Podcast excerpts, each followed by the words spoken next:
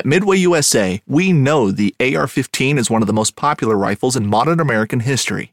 Known for its modularity and widespread use, it's often considered essential to any gun collection. The essential things you need to run an AR 15 are usually always in stock during shortages, things like magazines and 5.56 ammo. Whether you're looking to buy a new AR 15 or buy parts for your modern sporting rifle, log on and for just about everything for the outdoors, shop midwayusa.com. Knives, machetes, saws, and shears, multi tools, shovels, swords, axes, spears, hatchets, and tomahawks. If it cuts, snips, slices, or chops, Midway USA has it. Find great gift ideas in our huge selection of pocket knives and other everyday carry folding knives. Make a statement or create a family legacy with one of our top of the line hunting knives. We've got a great selection of manual and electric sharpeners too. For just about everything for the outdoors, check out midwayusa.com. It's not hard to find a pay lake on Facebook with a video stocking 10,000 pounds of trophy fish in their lake, in a one, two acre lake. Uh, and people get are getting fired up about that. Well, then you see the depletion in the Ohio River, and then that fires people up even more.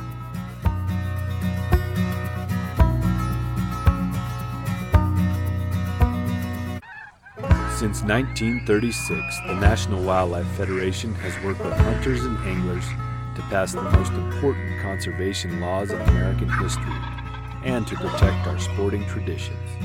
This podcast explores our history, our values, and the work we do to safeguard the fish and wildlife that fuel our passions. We are NWF Outdoors. This is the NWF Outdoors podcast, and this is your host, Aaron Kindle. Today, we have a very interesting subject, something I think is entirely egregious and in violation of a bunch of different wildlife tenets, if you ask me. Uh, it's something that's clearly diminishing the value of a resource in the Midwest. And what we're talking about here is something called pay lakes. Now, pay lakes is are maybe known to some, maybe not known to others, uh, but we're going to talk about them today, and most specifically, pay lakes that stock wild fish that take fish from their their home water, their native waters, and put them in these pay lakes, which are small ponds, and uh, they also charge folks to catch them, and there's no requirement for a fishing license. So some stuff that's really hanging around some spaces that uh, make most outdoorsmen and women pretty nervous. And uh, to to have this conversation, we have two people who know it in and out and I'm going to introduce them first. Uh, but uh, after that, we're going to let them take off and tell us what this is all about. Uh, so first, I'll introduce Greg Schwipps. He's a teacher at DePauw University in Greencastle, Indiana, and he's an author of a novel and the book, if you've seen it, Fishing for Dummies, the third edition. And he's also a big angler himself, and uh, he is the has been working on these these regulations to improve this situation for for over 10 years and he's the vice president of the Indiana Catfish Conservation Association. So, a lot of good experience there. And then second, we have Aaron Wheatley and he's an avid cat fisherman and a professionally sponsored angler from Kentucky. And he's the founder and creator of the catfishing tournament Monsters of the Ohio or on the Ohio, sorry Aaron and he's appeared in numerous media sources regarding catfishing and this Pay Lakes issue, and has also been working on it for several issue it, years. Sorry. So uh, first off, I'll just ask you how you're doing. How, how's it going today for you, Greg? Hey, great. Good to be here, Aaron. Thanks for your interest. Thanks for your effort. You're welcome. And what about you, Aaron? Uh, we've been dealing with some technical difficulties, but I think we're all in good spirits. Yeah, yeah. Like Greg said early, man, we're catfishermen. We're patient, man. It's it's a real honor to have the National Wildlife Federation uh, get on board with us. You know, we've been knocking on doors for a long time, man, and uh, we know you guys reach a lot of sportsmen, and, and this this affects a lot of sportsmen. I know. Well, great. I, I appreciate the both of you spending some time here. And uh, one of the traditions we have on this podcast is before we get going, we ask our guests to tell us what they've been doing outside. and I even share a little bit about what I've been doing outside since is this is indeed the NWF Outdoors podcast. So, Aaron, let's start with you. Uh, since we did Greg's bio first, what have you been up to outside lately? You been spending any time fishing or otherwise? Well, I spend a lot of time outside. I, I do maintenance for a Catholic church, so I mow a lot of grass. I weed eat a lot and blow. And when I'm not doing that, chances are you're going to find me on the river somewhere within two or three hundred miles of Owensboro, Kentucky. Excellent, and uh, that's good. Uh, the, those days on the water and and the days when you get to be outside, no matter what you're doing, are always are always good ones. I sit behind a computer a lot and wish sometimes I could do all any odd thing outside. So, uh, Greg, let's jump over to you. Any fun adventures lately? Well, I'm lucky. Where I live in west central Indiana, I have uh, a few reservoirs close by that really have pretty good populations of fish. I have a couple of boats I can take to those reservoirs. But I also have a small uh, stream that flows through this county called Big Walnut Creek. And uh, this time of year, it's just about as pretty as it can be. And it's a great place to wade for smallmouth. And uh, it's kind of low stress, low stakes fishing that, that that's hard to beat, really. Excellent. Uh, and I guess I'll I'll add for myself. Uh, it's elk season, big game season here in Colorado, where I live, and uh, I've been really trying like heck to get my my son an elk. He's he's 16. He's really into elk hunting.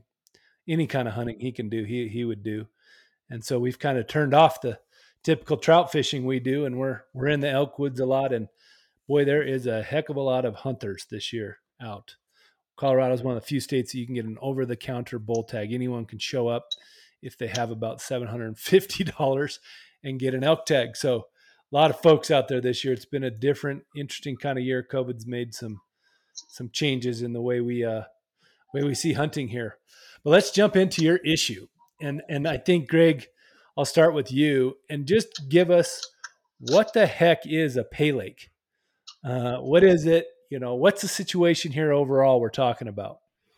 Let's let's transition by uh, talking about elk. So a lot of people would probably like to kill a big elk. That would probably be um, a bucket list hunt for a lot of people.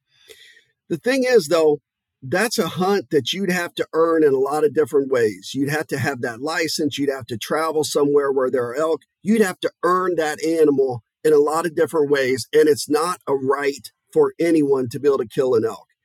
But what's happening with these pay lakes is that we have commercial fishermen and pay lake operators who are constructing these small ponds, acre, two, three acres, and then they're wild, uh, they're catching wild fish to stock these pay lakes. So if I push this analogy with elk, this is the equivalent of saying everyone has the right to kill a big elk. We're going to go capture wild bull elk. We're going to put them in high fence enclosures and we're going to let people come shoot them without a license. And the fact is, it's not everybody's right to do that. And and frankly, you can't make this kind of trophy catfishing that easy.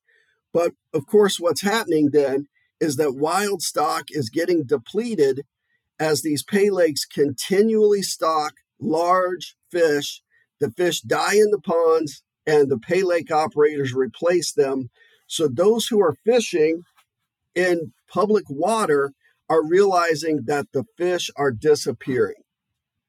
Yeah, we'll get into this more, Greg, but especially your analogy there, it really kind of brings this issue home to me, right? For someone who works in wildlife conservation, we often tout what's called the North American model of conservation for those who don't know it and there's several tenants there and there's a few different ones that are that are uh, germane to what we're talking about here. One is you know you can't uh, monetize wild animals right? Meaning that you can't for instance you can't take a trout here in colorado and then walk into a restaurant and say hey buy these trout uh, out of wild waters. Buy these trout and serve them to your patrons because we know the depletion of the of the resource could be pretty heavy if everyone was walking around with the ability to monetize this wild animal.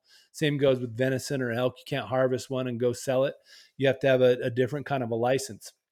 Uh, you know, uh, and, and not for wild anything. You have to have a, a, a essentially a farming operation, and that's gut problems of its own, similar to what you illuminated there. But let's let's talk a little bit further. And Aaron, maybe you can jump in here with what's going on in Kentucky. I mean, you know, you're a hardcore cat fisherman. You've you've had a had a tournament around this uh, for many years. Let's talk about what you're seeing.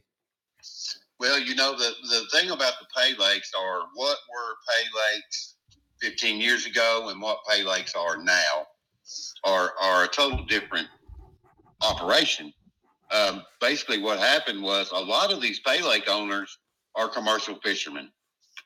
With that being said, these you know, uh, fish houses really aren't interested in the bigger fish. The Ohio River is the most polluted river in the United States. So most fish houses aren't interested in the big in the bigger fish. So the the commercial guys figured, well, look, you know, we're catching these bigger fish. We're having to throw them back. Let's figure out how we can make money off these fish. So they started digging one, two acre ponds and stocking trophy fish uh, back 10, 12 years ago at an unlimited rate. As many fish as they could pull out of the rivers, uh, they could keep. Um, with me running Monsters on Ohio, which is has been the largest tournament held on the Ohio River, period, for catfishing. You know, I, I've been involved with guys from West Virginia, Pennsylvania, Ohio, Illinois, Texas, Alabama. I really get to uh, learn more about what's going on in my river and rivers around me by listening to these guys. And we all have come to the same conclusion after seeing, you know, it's it's not it's not hard to find a pay lake on Facebook with a video stocking 10,000 pounds of trophy fish in their lake, in a one, two acre lake.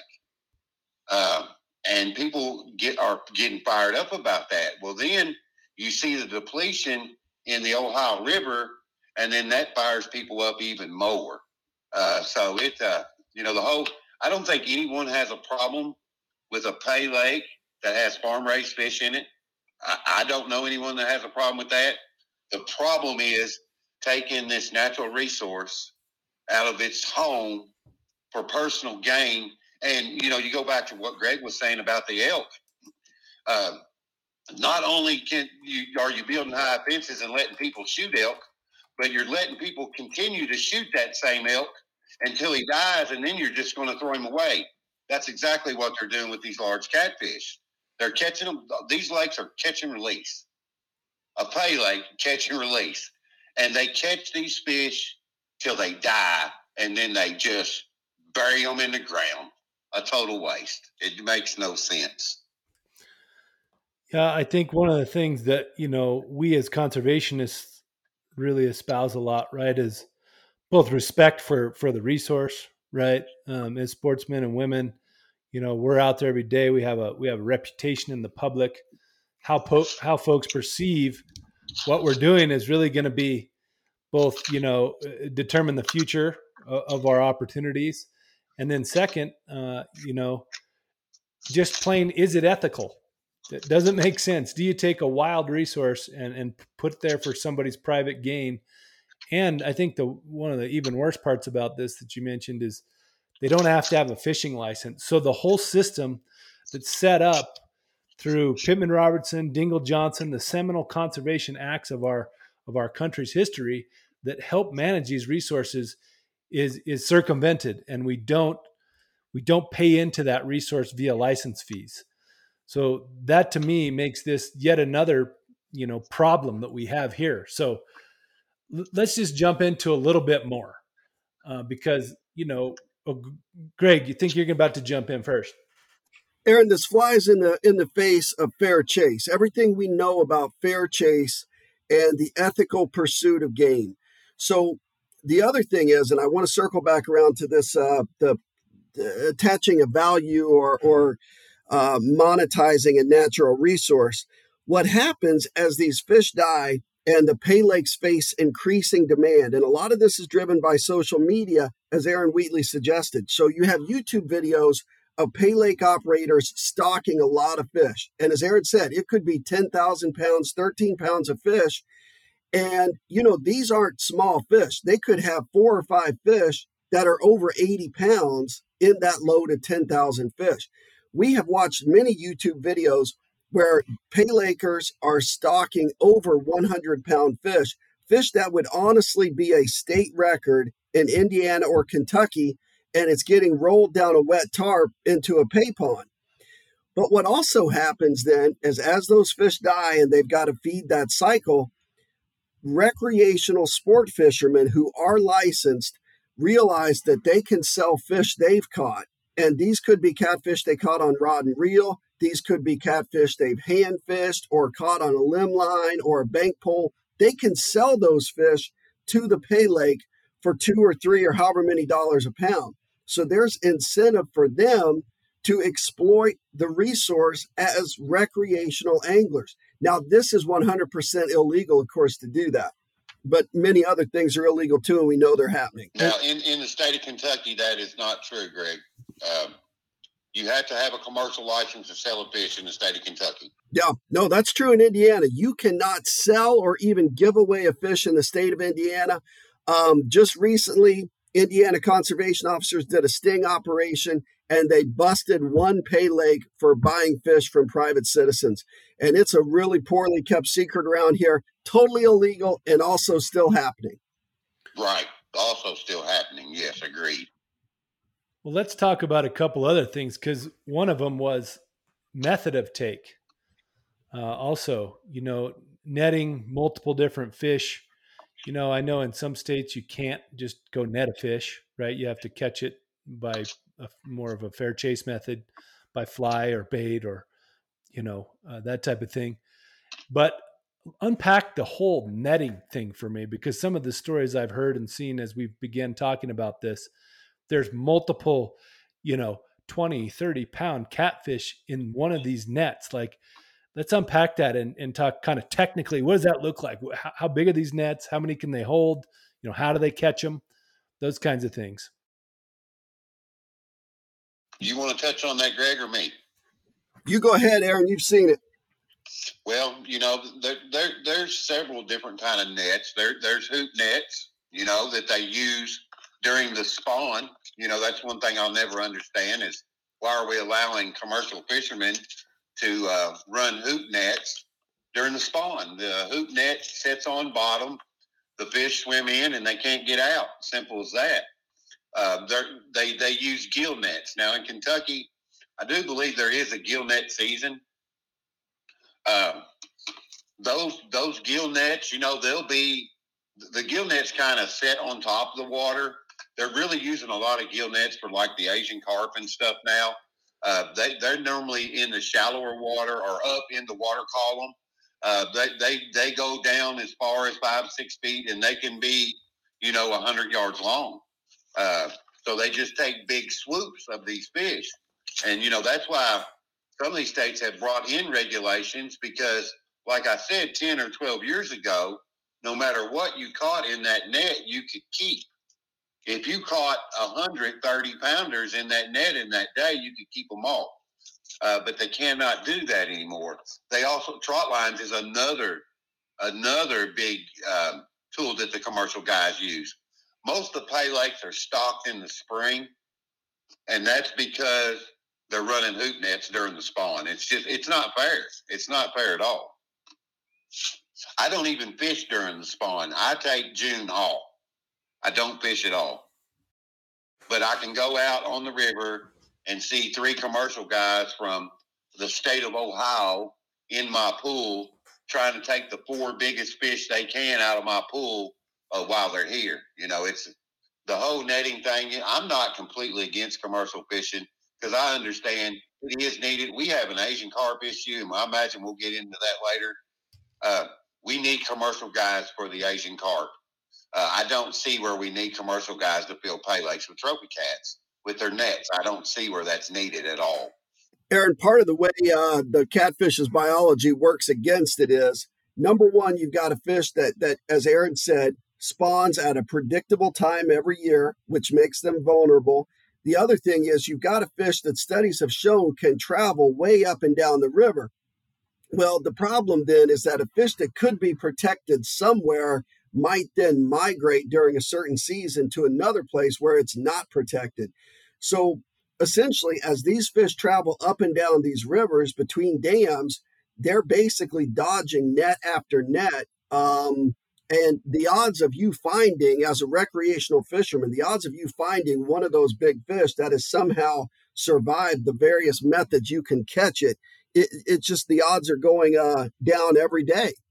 Yeah, I want to talk about this for from a regular, you know, angler's point of view, and I'll start with you, Greg, because you know it's it's it's that part, just an average Joe or Jane trying to go out and grab grab some catfish.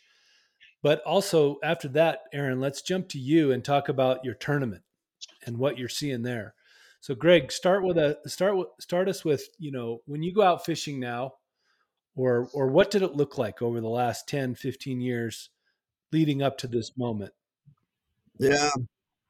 Excellent. Well, I, will admit I'm not a good as good a fisherman as Aaron Wheatley, and um, so I need at least a decent number of fish in the river for me to have some luck.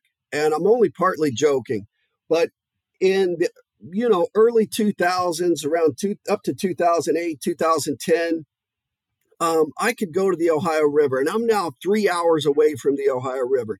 So this is an investment in every sense of the word. I'm going to drive three hours. I'm going to put gas in the truck. I'm going to put gas in the boat. It is a full commitment.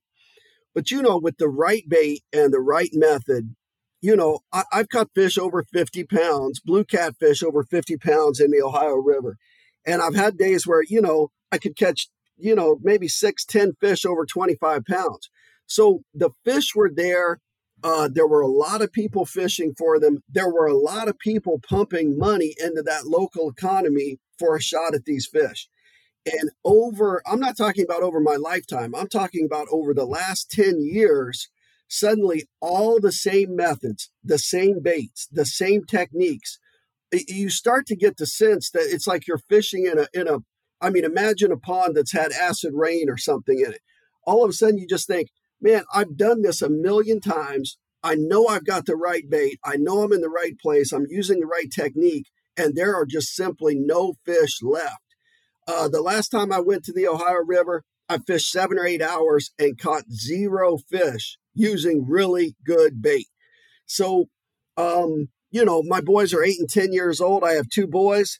Uh, I'm like everybody else, you know, I want to pass on the, the kind of angling that I've grown passionate about. And the fact is, I could not justify taking them to the Ohio River. They're going to wonder what we're doing. The, the, the rods simply won't move. So the fish are gone. It's that simple. And Aaron, let's jump over to you. You you had this tournament. You know, obviously catfish anglers coming from all different places of the country. What's happened with your catfish tournament? You know, when we started our catfishing tournament, this would this is the twelfth year for it. We started with uh, a whim and a prayer.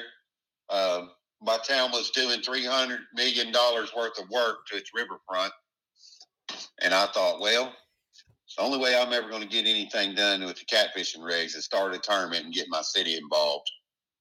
And that's what I did. We started with 24 boats and within five years we was over 100 within six years we was over 150 and we've been over 150 boats for six years i think uh, until this year now i, I stepped aside uh, i put a lot of time and effort into this catfishing from directing monsters on the ohio to fighting regulations to just enjoying fishing with my friends and i've seen the decline uh, I've seen the guys that were from Texas and the guys that were from Kansas and the guys that were from Pennsylvania quit coming to my tournament. Uh, and, and, I know why because I talked to them, and it, it's the fishing. Um, I have the best boat ramp on the Ohio River in the state of Kentucky. There's no doubt about it. I have one of the best in the state of Kentucky when it comes to Owensboro and supporting uh, tourism. They've been behind me the whole time, and still we can we continue to lose boats because of the fishing. Uh, everybody's seen, you know, Wheatley's fighting for regs. Nothing's happening. Uh, the fishing's getting terrible. We're not going to support the state of Kentucky at all anymore. We're not going to spend our tourism dollars in Owensboro, Kentucky anymore, even though we love the place. I mean, all I ever heard about Monsters on the Ohio was the love for the tournament. But the fishing sucked, and the Department of Fish and Wildlife was definitely not willing to step on the commercial toes to get this thing right. And so I ended up giving my tournament up. Uh, I ended up giving my sponsors up, and I just fish now, man, with my friends. And uh, it really, it's really disheartening. It really is uh, because you know I work all week long. I told Greg earlier we talked. I work my butt off all week long to enjoy the weekend fishing, and I can't enjoy myself if I'm not catching fish. Um, and it's it's got tough around here. It's got tough on the Ohio River, that's for sure. And the thing about it is, I've fished everywhere: the Mississippi River, the Missouri River, the Tennessee River, the Cumberland River, uh, J- James River, just everywhere. And everywhere I go, I can catch fish, except for three miles from my house, which is the simplest, easiest thing for me to get to. And it's really disheartening when you got to travel 100 miles instead of three miles to go and catch some fish. And it has definitely hurt monsters on the Ohio because everybody is going to these states now, like Alabama and Tennessee, that have had regs installed for a while and uh, have a no transportation of, of fish in their states. What's happening is the sportsmen are supporting the states that are supporting them. And there's nothing wrong with that these other states need to get on board with the sportsmen, period. Aaron's right. And I want to say, too, it's easy to hear about this issue and think, okay, it only affects big rivers. But the truth is, through my work with Indiana Catfish Conservation Association, I have friends and, and colleagues who are running tournament series on inland rivers in Indiana. These are small rivers that um, during the summer it's hard to get a boat on them that's not a that's not a jet drive because they're so shallow. But even those lakes have been out, or sorry, those those small rivers have been fished and overfished in different ways, both by recreational anglers who are who are given these really generous bag limits. They're given a multitude of ways to take these fish, and so my buddy who runs a, a, a an Indianapolis inland based tournament series finally had to give it up because they were having these overnight tournaments where maybe half the boats wouldn't weigh any fish, and the boats that did catch fish might catch two or three and they were undersized. So, almost anywhere these catfish swim, if you're talking about flatheads and blue catfish, there's a good chance that they're being exploited. And the fish don't get that big overnight. It takes years. And if we're taking every large fish we catch um, they just simply don't have a chance to reproduce, and the population's getting hurt, but especially for any adult fish. Yeah, let's talk about that a little bit more, Aaron. You know, let's let's use some numbers from your tournament, right? What what were people catching before? What what did it look like, and then what is it like now, or what what was it like most recently? Well, uh, Monsters on the Ohio was just held uh, in October, uh, 77 pounds won it. Uh, and that's in five fish. And in the state of Kentucky, you're allowed two fish over 35 inch. Well, one fish per species over 35 inches a day. So that means you can keep one blue cat and one flathead per license holder. But most tournaments just go by a two man rule. So you can only catch what two guys could catch. Uh, so you could you could you could weigh in five overs at Monsters if you had two blues over, two flatheads over, and a channel cat over 28 inches. I've never seen that in a tournament on the Ohio River. I've never seen anyone have five overs that way. Uh, so most boats weigh in a couple over blues, and then the rest of the fish have to be under 35 inches. So 77 pounds won it this year. That was the lowest weight ever at Monsters on the Ohio. Um, normally, you know, and this, you know, you think, okay, these guys had 120 pounds. That's a good day. But if you got 180 boats and there's only three boats in the whole tournament that go over 100 pounds, that's really not that good of a day because you got to understand, I have three pools open for Monsters on the Ohio. You could fish from Louisville, Kentucky to Uniontown, Kentucky on the Ohio River. You're talking you're talking over 200 miles of water that is open during the tournament. Uh, so it ain't like they're all just stuck in one pool to fish. These guys are spread out everywhere, and the numbers just keep dropping. And 77 pounds, I mean, that that's pitiful. That is pitiful. There was only, you know, the number of boats have dropped. Like I told you, some of that has to do with COVID. Some of it has to do with me not being the director, and a lot of it has to do with the the numbers of fish not being there. There were 88 boats, just to give you an idea. There were four fish caught over 35 inches in that whole tournament. 88 boats, six rods per boat, four fish over 35 inches caught in that tournament. That's bad. That's bad. And compare that to compare that to, you know, when you started it. Well, you know, my numbers when I started were we we were already having the issue. The issue was already there. We've been fighting longer than my tournament has been going. You know, uh, we we we would have a couple boats, hundred pounds or more. You know, to finish in the top ten, you would have to be in the 70, 80 pound range. Now to be in the top ten, you only got to be in the forty pound range. But you take you take this down to Alabama or Tennessee, where you know a five fish weigh in in Decatur, Alabama on Lake Wheeler, you can see over 200 pounds. It happens a lot. And they they have different regs. It's one over 34 per license holder in Alabama. So that means you can only have one fish over 34 inches a day. So that means they have two overs and three unders. And a lot of times you're going to see 150 to 200 pounds on the Tennessee River, which runs through Kentucky, which also runs into Alabama. Uh, but Alabama's had their regs installed longer, and Alabama does not allow transportation of live fish. And that's why Decatur, Alabama in 2019, the Montgomery County Tourism put out a video. They made $251 million in tourism in that one county alone. Now, I'm not going to say that was all catfish dollars, but I will say when I started Monsters on the Ohio, there were zero in 2009. There were zero tournaments in Decatur, Alabama. In 2019, there were 11. And they, like I said, they had $251 million worth of tourism in that county. Let's just say catfishing was 10% of that. That's $25 million brought into one county because they protect their fish and they don't allow the transportation of live fish across state lines. Sportsmen are giving back.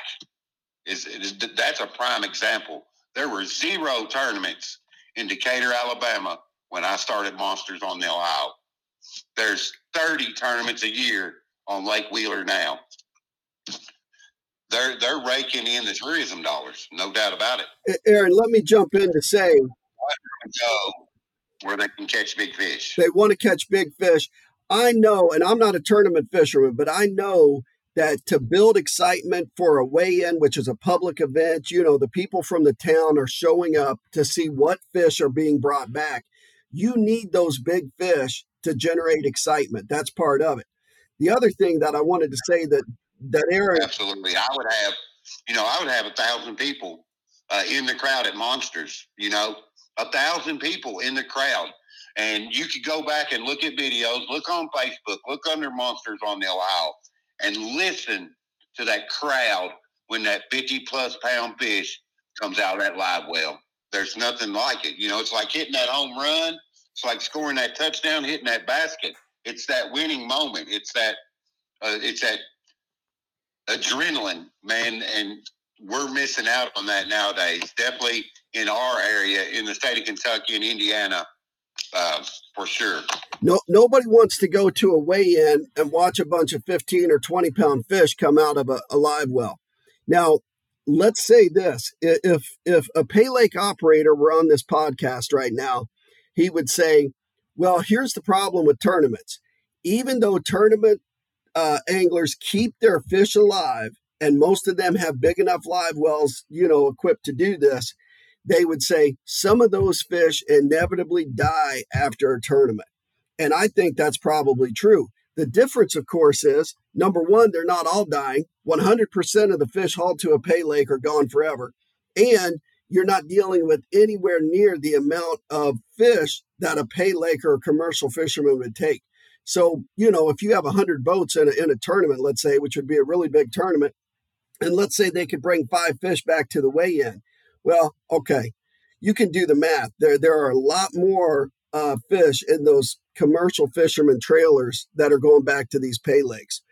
Um, so there's no comparison as far as that goes. And the other thing I wanted to add that Aaron's probably too modest to say is that when he says these numbers are going down for monsters on the Ohio, these are some of the very best fishermen in the Midwest, in this country, using the best boats, the best technology, the best methods they have, and they still can't find these fish. And now let's pause for a message from our partner podcast. Hey everyone, this is Marcia Brownlee from Artemis Sportswomen. We know you love awesome stories about hunting, fishing, and conservation, so head on over to the Artemis Podcast. You'll meet adventurous, accomplished women who are redefining conservation through their lives in the field and on the water.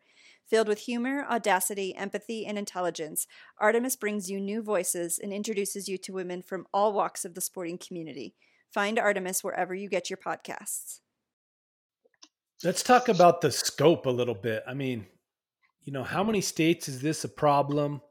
What are the catch limits for, you know, I know in some states there there you can only catch so many, in other states you can catch all you want. You know, some states call them, you know, trash fish or non-game or whatnot. Unpack that issue a little bit for us. Like how big is this problem? You know, what are we talking about overall? Uh, one of the biggest problems is there's not a uniform regulation out there for everybody. Um, most of the states are different, you know. Uh, even on the Ohio River in the state of Kentucky, the regs are split uh, depending on what end of the river you're on. I mean, it would just be, and I've heard, uh, you know, guys from Fish and Wildlife that are out in the field say, you know, what we need is a uniform regulation so we know what we can enforce and what we can't enforce. Enforcement is a major problem. These guys don't know who's, you know, there's, we could sit here and talk about this forever, Aaron. You really have to understand, you know, guys on a trophy permit, commercial fishermen, guys not on the trophy permit, the way that they've split the Ohio River into half of it's a trophy fishery, the other half is not. Um, man, I mean, it is just it is. You know, in Tennessee and Alabama, you know, it's they're both a one over thirty four. In Alabama, you can't transport live fish across state lines. In Tennessee, you can't transport a live fish over 34 inches, period. You know, uh, so they're, they're, they're kind of same, but they're different. You know, we have pushed for no transport in Indiana and Kentucky from the very beginning. We have pushed for no transportation of live fish across state lines. In two different meetings, it was voted to go through, and the lawyers come out at the last minute at Fish and Wildlife and said it was against interstate commerce. I'm not that smart. I'm not real sure what interstate commerce is. But my understanding is the only way to stop transportation of live trophy catfish out of the state of Kentucky is to come in agreement with Illinois, Indiana, Ohio, and West Virginia. We all have to do it in order for, order for that to happen. Yet, in the state of Alabama, there's no transportation of live fish across state lines. In the state of Tennessee, there's no transportation of trophy fish inside the state of Tennessee, period. So in Georgia, the flathead is, you know, is an invasive species. In Maryland, in Virginia, the blue cats are an invasive species to the crab. You know, I mean, it's crazy the swings that you see in this catfishing thing. I mean, it's just absolutely nuts.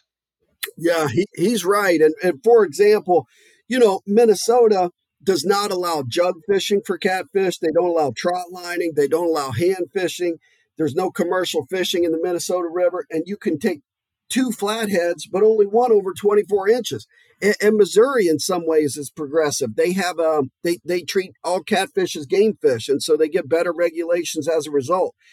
But as Aaron said, it varies state by state, which is complicated um, by the fact that we often have rivers between our states. Those are the borders. Sometimes there are questions of who controls or regulates that river, and the fish are moving up and down the river.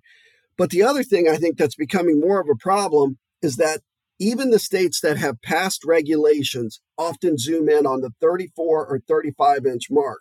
So in Indiana, for example, you can take one fish per day. Now that's per day, of course, over 35 inches, but you're you're free to take an unlimited number underneath that measurement.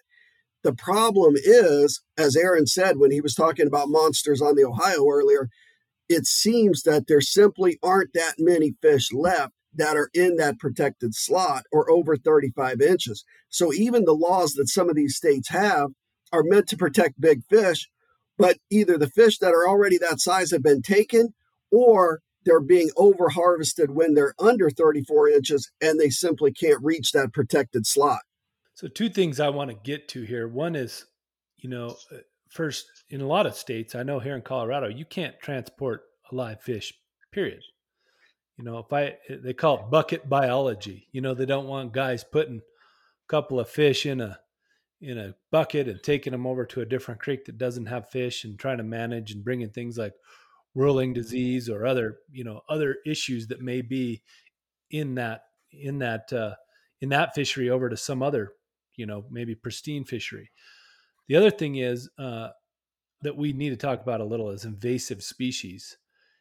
Uh, you know, with transporting, you know, whether it be aquatic organisms that are tiny that you can't see, whether it be something like invasive carp that we have a huge problem with there. Greg, can you unpack that a little as far as you know what kind of problems we've seen there? And I also want just real quick, give us a sense of the volume here because I think that's one thing we maybe haven't touched on enough. And when I heard some of the the gaudy numbers that you were talking about, the poundage of of catfish that were being taken out of a river in a certain day and, and put in a pay lake, I think it really kind of illuminates a bit more of the problem. You've got to see it to believe it. And so, what I'm going to say to everyone listening to this podcast right now is that you can, uh, and I'm not connected to this website, but there's a website called exposingpaylakes.com. You could look this up on Google. Uh, you can find this on YouTube. But what's interesting about this business is Pay Lakes want to advertise their ponds. And to best advertise them, they want to prove that they have a lot of big fish going into that particular pay pond. So, what they'll do is make a video of them releasing these fish into these ponds, and then they'll put up weights. So it is not unusual to see a pay lake make a post on social media and say, We just stocked over 10,000 pounds of fish. And when you see those fish spread out on the tarp, you know they're not exaggerating. Um, and again, you're seeing multiple fish over 60 pounds. So the amount of fish that's being taken uh, from public water to stock these pay lakes. And again, that's you might have 10,000 pounds of fish going into one pay lake one time. That pay lake's going to stock multiple times. You've also got a lot of pay lakes out there. You could say you've got more pay lakes every day because the demand is there. So the scope of the problem is kind of hard to fathom. It's so big. But again, you can find those YouTube clips and you can see how it feels to see that kind of biomass roll down into that little one acre pond. The other thing I want to say though, and again, sport fishermen, recreational anglers have different rules. And Aaron, Indiana's the same way. We can't move bait from one lake to another. We can't, you know, uh, sell or, or give away fish. We can't stock a lake, uh, public water on our own. In fact, we're even told You've got to drain your uh, bilge from your boat. You've got to scrub, you know, you've got to make sure you're not moving any tiny, as you said, microorganism from one body of water to another. On the other hand, as soon as you have a commercial fishing license, apparently you are allowed to haul thousands of gallons of river water and a whole ton of biomass down the interstate. You might drive hundreds of miles. And we have seen photos of Asian carp that have been caught in pay lakes. So we know that Asian carp are moving from public waters to private ponds. This is exactly what we've been told over and over again. We don't want to allow it happen, especially with Asian carp. But commercial fishermen apparently don't have to worry about that. Yeah, and when we're dealing with the kind of volume like that, it, that seems to be more of the place where you'd find the vector for for movement of those invasive species uh, than than any other way. Really, I mean, that's if you're talking ten thousand pounds of fish, and you got a fish that's fifty pounds. I mean, it takes a lot of fifty pound fish to get up to ten thousand pounds. This is this is a severe depletion of biomass, as you said, out of the river. I mean, I think there's so many issues with this that are not they're not, you know, they're not fair chase. It, it, violates the model of how we do conservation. It's not fair to the to the standard angler who's buying his license or her license and and trying to get out there and find some fish that's a public resource. I think it's also just entirely disrespectful to the fish itself, right? These these critters that that you know you get how how long does it take a 50 pound catfish to grow to that size i mean these are old years. fish yeah these are old fish yeah 20 years and so 20 years which means of course that you also need 20 years to replace that fish you need yeah. 20 years when that fish is not being harvested to replace that fish and I'm sure there's problems with breeding. You know, these are this is the breeding stock. These are the ones that are most likely to produce prolif, you know, prolifically. Um, so, I think you know, uh, to me, the problem's obvious, and and what I think we ought to jump to now is what the heck are we going to do about it? Because we can't. This isn't something that as as responsible wildlife advocates and that the managers and others, I think can can last much longer. Or, you know, not just regular Joe's fishing, but the pay lakes are going to go away at some point too. I mean, you can see an end to all of this. At the rate that we're going, it's not sustainable. It's problematic for a lot of reasons. Let's talk about what we do. And I'll start with you, Greg, because I know you've been working with the Catfish Association there on a couple of different things in Indiana. Let's tell folks what you're working on and, and what you want to see. Yeah, that's great. I want to add one more thing before I forget it. The other thing um, sure the other way Asian carp are connected to the catfish issue um, is that we know catfish are preying on these Asian carp. In fact, if an Asian carp jumps into your boat, a silver big head carp jumps into your boat, and you cut it up, you've got a really good bait on your hands. And there's a study, I think, from the University of Missouri that shows uh, blue cats are especially are feeding heavily on Asian carp. So we know we have an Asian carp issue in a lot of these rivers, but for every catfish that you remove, you're taking away just about the only natural predator that that river has to control the spread of Asian carp. So not only are we, in my mind, risking the further spread of this invasive, we're, we're encouraging really to thrive in these rivers because once it gets over X number of inches, there's really nothing else in the river that can eat it. And there are many, Go ahead. Sorry, Greg. I should note that uh, the National Wildlife Federation has a big campaign where we're working on removing and and you know mitigating the issues with Asian carp across the Midwest. I'll put some I'll put some links in the show notes. That's a that's a gigantic problem in and of itself. And if you're taking away a good natural predator and you're doing some of these other things, it's it's it's compounding one problem on top of the next. That's right. Uh, uh, here in Kentucky, we we proclaimed a war on carp. Uh, our our ex head of fisheries, Ron Brooks, has led the war on carp. Who goes to war without their soldiers? good point. Yeah, these catfish are some good soldiers. Well, Aaron, you ask about solutions. Um, Aaron Wheatley mentioned earlier that Tennessee has banned the travel of fish not across state lines, but from county to county. And it seems to me that if we're going to reduce the traffic of wildlife, if we're going to reduce the spread of Asian carp, the first thing we have to do is say, okay, a natural resource that's in a particular state, unless it migrates out on its own, has a right to stay within that state. And as they say, what belongs to everyone belongs to no one. But it ought to be that the licensed anglers of that state have a right to pursue that natural resource. So I said earlier, it wouldn't be right for somebody to go to Colorado and trap an elk and bring it back here to Indiana for me to shoot. Um, I think we've got to do more to reduce the way these fish are getting moved up and down our highways in fish hauling trailers. So I think that's part of it. The other thing we'd like to see uh, done if catfish were declared game fish in every state, they would automatically get some benefits that they don't now have. And the truth is, if any state out there where catfish are prevalent has some sort of angler survey in terms of popularity, catfish are almost always in the top three, top five. So, this is a fish that we know recreational anglers like to pursue. Why are some states not identifying them as game fish? So, I think that's part of it. And lastly, maybe lastly, um, we've got to just reduce the number of fish that any angler can take. Um, and, and, that means for sport fishermen, I, I think number one, we should reduce the, the methods that you can use to take a fish.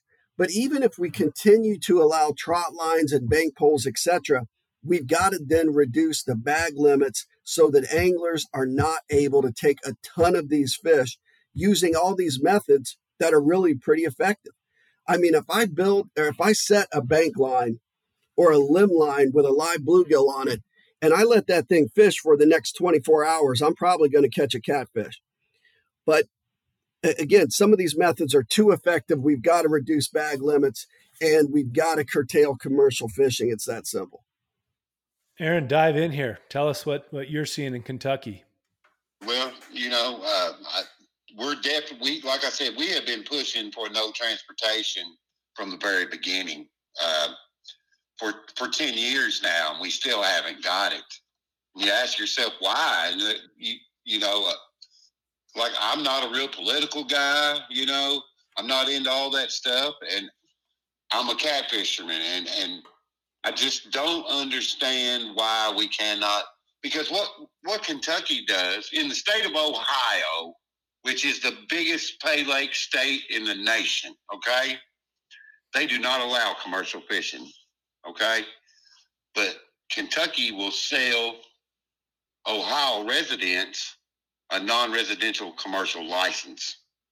That to me makes no sense. Why are you selling a commercial license to a state that will not sell you a commercial license because they've outlawed it? Ohio's like, well, you can't take our fish, but you can go anywhere in the country and bring, bring them back here and put them in the pay lakes. We don't have an issue with that. Wow. I don't understand that train of thought. A lot of things have happened in Kentucky over the last five years. We do have a one over 35 on sports anglers now, uh, statewide. We do have a uh, one over 35 on co- commercial fishermen above Cannelton Dam, but below Cannelton Dam, uh, which is my pool. My pool is the very first pool below Cannelton Dam. They have issued 15 trophy permits to 15 of the best big cat catching commercial guys out there. And these guys can come into my pool every single day of their life and take the four biggest fish that they can catch in a day. And they're not even from my state, and they don't even allow commercial fishing in their state in the state of Kentucky, we need to end that. We need to get rid of the trophy permit to the non-residentials. That's not fair to the commercial guys in Kentucky that may want that trophy permit. They can't get it. So definitely stopping the transportation of fish and getting a uniformed regulation up and down the Ohio River. Why split it in half for commercial fishermen? You're not doing it for, you know, as a tournament director, I'm not calling Fish and Wildlife and saying, okay, well, my tournament's October the 10th. On that day, will you allow all my guys to have five overs? You know, and tournament fishermen, you know, the and, and, and people need to realize this in catfishing tournaments, you cannot weigh in a dead fish, you are disqualified. We are all about preserve promoting this natural resource. No fish are ever weighed in. Guys are spending hundreds to thousands of dollars putting oxygen systems in their boats to keep these fish alive. There are guys that drive around with 250 gallons of fresh water in the back of their truck so they can pump fresh water into their fish as they wait to go into the into the weigh-in line. Most most cat fishermen I know are catch and release. Now nobody nobody has anything against people eating catfish, but most of the guys I know are 100 catch and release. We bring the fish in, we take a picture, we post it on Facebook, and we put it back and tell you come and get it. We just caught it here. That's the big difference between anglers and commercial fishermen. Commercial fishermen are into killing catfish. We're into saving them. We're never going to meet in the middle. Someone has to draw the line. That's right. Aaron, I want to go back. I want you to stress one other thing. You're talking about these regulations. You know, you're allowed one fish over 35 inches. With the trophy permit, you're allowed four. How many are they allowed then under 34? All they can keep, all they can catch. So that's it. I just wanted him to stress that because the point is, even these regulations, you know, one even even a, a sport fisherman who's allowed one fish over 35 per day, that's a pretty lenient regulation. You know, that's every single day, and um, and again, that could be for multiple methods of take, right? But then add in the fact that they can take as many under 34s as they want.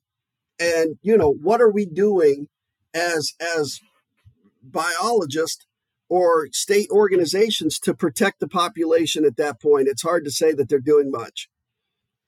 Yeah, big big deal here. So I think what let, let me just kind of summarize and you guys can fill in, but we want to point to what someone both from Indiana or Kentucky or Ohio or any of these these states that are this is happening in. But beyond that, how a regular person who says, "Hey, this bothers me too. This is a problem with the resource. It's not how we take care and manage natural resources, and and really isn't cut from the cloth of our sporting conservation traditions for sure." So, first, you know, I think what we're saying is we want to stop the interstate travel of fish. I mean, that's that's a problem in itself. It has it has this problem. It has uh, problems with, you know, invasive species, Asian carp, all different kinds of things.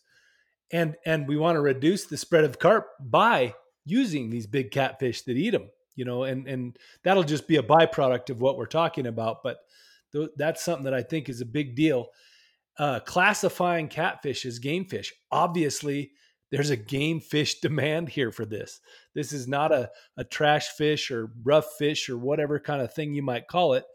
This is clearly a coveted game fish that folks want, and they're willing to pay in these pay lakes. They're willing to do these tournaments like Aaron has. That seems like a big one. And last, but probably most important, is we got to regulate these pay lakes we got to figure out how many they are. We got to know how many fish they're putting in there. We we need to get, have permits. We need to have some sort of way that they pay fees or something that gives back to the resource that they're taking so heavily from. Is that is that right? And then let's jump after that to to what we can get regular guys from around the country and beyond to do. Well, First of all, in the state of Kentucky in 2019, we were the first state to ever pass regulations on a pay lake. Uh, we we fought our butts off to get some kind of regulations on these pay lakes. So in 2019, uh, they passed a you can only stock 850 pounds uh, per surface acre three times a year, which is still 2,500 pounds. And this is trophy fish only. Uh, and a trophy fish is normally going to be 18 pounds or better. Uh, so that's one thing I am proud of my state for, for finally regulating a little bit. That's still way too much. I mean, that's still what, 80, 30 pounders in a one acre lake? You know, think about that 80, 30 pound fish in a one acre lake That's too many. They'll, they cannot survive. There is no way those 30, those 80 fish can survive in a one acre lake. There's no food source. You know, they're, they're never going to spawn again. You talked earlier about the gene pool. You know, you keep pulling these big fish out, you're pulling the gene pool out. Yep. Well, that sounds I like mean, you got a better hold on it than than what Greg's dealing with Indiana, but certainly maybe in need of some help still. Greg, what about? Yeah. Uh, uh go ahead, Aaron. Yeah, yeah. I mean, a lot of things Indiana, Indiana, when especially when it comes to the Ohio River, because Greg's been fighting for regulations in Indiana longer than I have in Kentucky. But we knew the root of the problem was Kentucky because Kentucky owns the Ohio River wherever it borders it. Okay. So anything that Indiana would try to do was almost, you know, asinine because if Kentucky didn't follow suit, that's just more confusion. Uh, I don't know that Indiana has the the pay lake population that Kentucky and Ohio does. That would be a, a question for Greg. And I, am not sure that Greg knows that we did get uh, some kind of regulations put on the commercial guys as far as having to show the origin of the fish. Uh, and we did get some regulation changes to the pay lakes where there's only 50 pay lakes in the state of Kentucky that get this trophy permit and they can stock 850 pounds per surface acre uh, three times a year. Yeah. In fact, Aaron, I did know that, but as you, the point you made earlier was a lot of those fish from Kentucky waters are headed back to Ohio. And to my knowledge, Ohio has not done anything. Exactly. Where there is no regulations on how many fish they can put in there. Absolutely. That that's still a big problem in the state of Kentucky. We we kind of fixed the problem a little bit in state, uh, but the, the major issue is what's going out of state. That's that's a really and and I'm not saying that the regulations they passed in Kentucky were perfect, but it's a give and take yep. relationship. Greg, you know that going in with these uh, committee members and these commissioners, and then you know happen to uh, get things through legislative and uh, review committees and legislators and you know it's it's a it's a full-time job. It's a full-time job and you're right. I um i have made some some good connections and some good friends with uh, folks who work for indiana agencies. And um i'm at the point where i, I don't want to slight them. I don't want to slight any state organization as much as i want to say okay if this is a problem that affects an entire region it, feels like we need um, sort of multi-state regulation or even national regulation. If we're saying, for example, the spread of Asian carp is a national issue, then I think we need some national regulations that affect the way we move biomass from from wa- body of water to body of water. So, I think, Aaron Kindle, to your point, um, I, I, think we're uh, two individuals who would welcome um, uh, involvement from a more national organization. Uh, on the other hand, I, I think what any listener could do is just contact their state DNR, Fish and Wildlife Agency, whatever they have, and um, and be a squeaky wheel about pay lakes and about the take of catfish. I think it falls within a lot of the ways that we advocate on a lot of things when you're misusing or abusing a resource. I, I know here in Colorado and in a lot of places I've spent some time working, you you do something like that and you got 50 or 100 angry people in some of these commission meetings or others. And I'm sure I know I know Aaron talked about see having meetings with 300 people in them and you know raised a roar there and helped get these things done but is there is there links is there resources? Is there more places? And we can include these all in the show notes too, but I'll give you the chance to just talk about them here. Other places where people can find out more about this, where they can get good information and where they can perhaps, you know, create a, a, a comment or something to get to their agencies? Well, like Greg said, definitely exposing pay lakes is definitely definitely a good site to go to. Uh, that they really got a lot of great information on there. Uh, they got some guys that really got good connections that really show you the downfalls of pay lakes. Uh, like Greg Greg said also, you know, the basically the way we've done things here in Kentucky is we work straight with legislators uh, and we work straight with the Kentucky Fish and Wildlife Department. And and that's how we went about things. You know, we've we've been through several several meetings with Fish and Wildlife since 2012. Uh, I would say at least probably 20 to get where we are today. Um, being from, you know, like you talk about out of state guys, I really don't have an answer for that besides the uh, Exposing Pay Lake site. Uh, there is a there is a new organization out there. Now I'm not a member of it, but the American Catfishing Association is out there now uh, for folks that are interested in that. Uh, there's the Ohio Valley uh, Federation on Facebook. Uh, there's several. Facebook is a really good tool to find just about anything, be it catfishing or tiddlywinks, of course. Uh, that would be my suggestion for sure. And, then contact people. You know, this National Wildlife Federation thing's new for me and Greg both. I'm not really a hunter, but I know you guys are a big organization. And I know there are good people inside your organization that may have ideas that can help us that we never thought of. You know, you can find me on Facebook, Aaron Wheatley, Owensboro, Kentucky. Look me up that's exactly right. I would echo what Aaron said. And the other thing is, in my experience, there are two kinds of people, well, three kinds of people out there. There are the people who know about this catfish situation and they're angry about it. And then there are those people who have no idea that this is happening. And when you tell them about it, their first response is, There's no way. Someone has to stop that. I said there were three kinds of people. The third person is the person who's profiting in some way from the, the sale or harvest of these catfish. So the more we can do podcasts like this, the more we can get the word out and just simply educate people about the problem.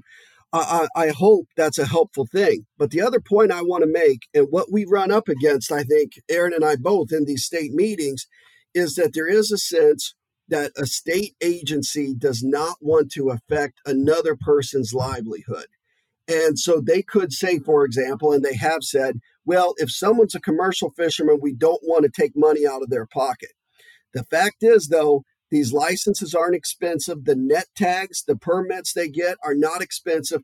These individuals are not pumping a lot of money into that state economy. And what I want to tell uh, state organizations is, of course, that they're turning away more dollars by by destroying these populations that they could get through the sale of more, and you know, they increase sale and licenses. And as Aaron said, you know, things like tournaments that bring a lot of money to these local economies. Right now, that tourism money is going out of state because too many of these state organizations have protected, in my mind, smaller amounts of money and smaller incomes. Well, thanks for this, gents. I we're coming up on our time, and you know, this is obviously a pretty complicated issue that has multiple states to deal with, multiple points of view, you know, invasive species, catch limits, trophy fish, game fish, lots of different things. But I applaud the work you're doing, and I, I think it's it's in the best interest of the public and the resource to do this to do this work and to get this changed. And like I said, we'll we'll gather some uh, links from you both and put them in the show notes. Uh, I'll leave you with one chance. I'll start with Aaron to just leave us with the parting shot. Anything else you want to tell us before we let you go? Uh, I, no, I just want to thank you, Aaron, and, and, the National Wildlife Federation for giving an old Kentucky cat fisherman a voice. Uh, uh, like I told Greg, man, we're going to keep knocking on doors. I've done a ton of, of radio and magazine and TV, and one of these days we're gonna we're gonna knock on that right door and and we're gonna get things right. And I just hope it's before I'm gone. I have two grandchildren. My boys are pretty much grown now, but I have two grandchildren. My grandson loves to catfish. Every breathing moment on this planet Earth that I have left, I will use to help fight this fight and make things right for my grandson. Period. Yeah, that's well said, Aaron. And I, I, say, look, it's easy to keep this fight up when you know you're on the right side. And what I would say, Aaron Kindle, I want to thank you for this opportunity.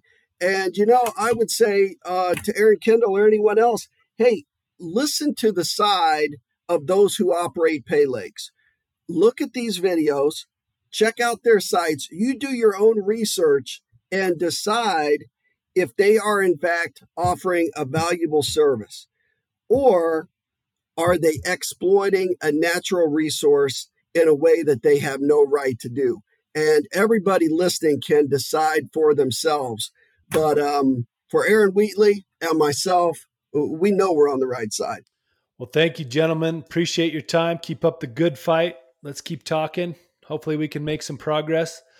I'll do my part to talk to some folks in the federation. We have state affiliates and in nearly every state, and we'll talk to them and see see what we can do. And for folks listening, check this out, man. It's a it's a site, and uh, check it out and see how you can help. Maybe you know someone that can talk with Aaron or Greg and, and make some progress here. So, with that, I'll leave folks. Happy trails, happy hunting this fall, happy fishing.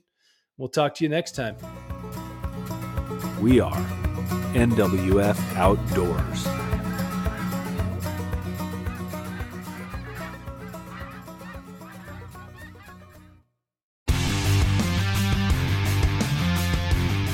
Mondays, head offshore with Captain Scott Walker and Steve Roger for breathtaking deep sea adventures. Coming to me, coming to me, coming to me. Double. He's jumping, he's jumping, he's jumping. Oh! Oh! Look at that belly. Don't miss Mondays with Into the Blue. Brought to you by Academy Sports and Outdoors from 7 to 10 p.m. Eastern. Tell a few fish stories along the way. On Waypoint TV, the destination for outdoor entertainment.